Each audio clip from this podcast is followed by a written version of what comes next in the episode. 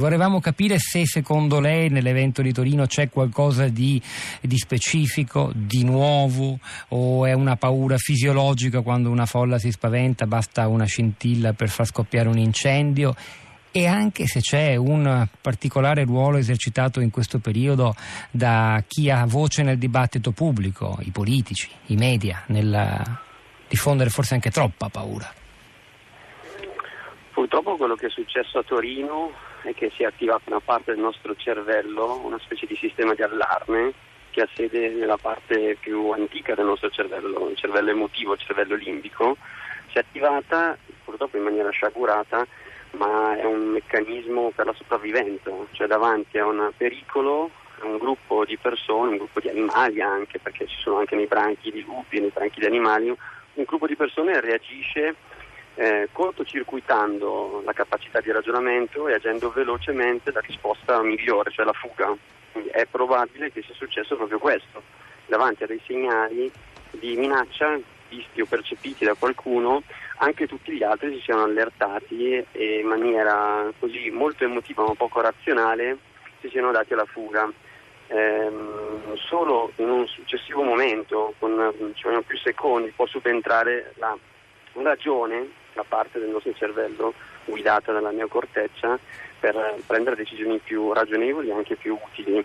Quindi è molto probabile che questa cosa si sarebbe eh, verificata in altri contesti culturali, perché è una cosa slegata dal contesto culturale, è molto mm. più legata alla biologia di un sistema arcaico, vecchio. Però esiste anche nei, nei, nei, diversi paesi, facevo riferimento anche al piano stesso del Viminale, una cultura della sicurezza che forse magari può, non lo so, lo, spe, lo specialista è lei, intervenire anche a livello di elaborazione della, del, dell'impulso, come, come dire, se, se, se, so, se, sono indottrinato rispetto a certi comportamenti che devo seguire in caso di allarme, in caso di paura, magari le cose possono andare diversamente, o no? Questo è quello che possiamo fare adesso, eh. in un sistema nella quale... E c'è uno specifico italiano secondo lei diverso rispetto a questo, nella gestione della paura? Diciamo che probabilmente l'italiano forse ha meno fiducia nell'istituzione mm. e quindi tende ad utilizzare di meno eh, gli scenari di programmazione delle evacuazioni piuttosto che nelle situazioni nelle quali vengono impartiti ordini o vengono date regolamentazioni per gestire queste situazioni che possono purtroppo accadere, abbiamo visto.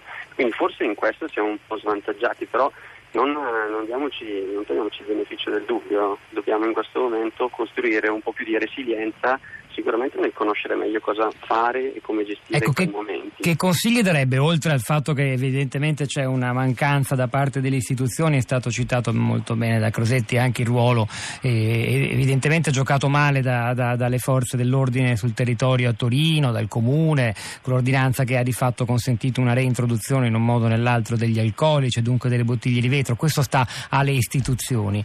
Ma mh, visto che lei ha a che fare con pazienti, con singoli cittadini che sono invasi di paura, c'è poco da fare, di paura evidentemente ce n'è, ce n'è tanta, lo spiegava anche il sociologo eh, Mattioli, Mattioli, poco fa. Che consigli darebbe per, eh, non per eliminarla, perché la paura è, anche, è, è necessaria e consente di salvare dobbiamo la vita? Ricord- dobbiamo eh. ricordarci che la paura e l'ansia sono elementi costitutivi della nostra esperienza e sono utili. È ovvio che nel momento in cui incominciano a produrre rimucini, ovvero un pensiero che non ha una finalità, ma che non fa altro che buttare paura sulla paura, perché è un po' una spirale viziosa all'interno del nostro cervello, la paura si moltiplica e si moltiplica la percezione di un pericolo. Il nostro cervello è molto sensibile a questo, si attiva e diventa iperreattivo e quindi scattiamo per ogni non nulla. Quindi una cosa che va fatta è sicuramente quella di rimanere sì informati ma non, non, cercare di guardare troppo le immagini mm. del panico, le immagini della preoccupazione, le immagini dello sconvolgimento della folla, perché questo attiverebbe ancora di più il nostro sistema emotivo, ci renderebbe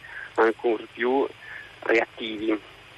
Quindi un uso più accorto anche dell'informazione rispetto agli eventi terroristici, lei dice, cercare di difendersi, e perché le immagini possono più delle, delle parole, dei resoconti, dell'audio, sì.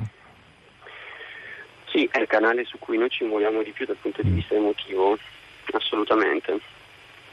Un'ultima battuta, eh, ci sono i media e ci sono anche mh, mm, molte forze politiche che sulla paura giocano. Lei ha l'impressione che ci sia un business della paura eh, in questo momento nel nostro paese?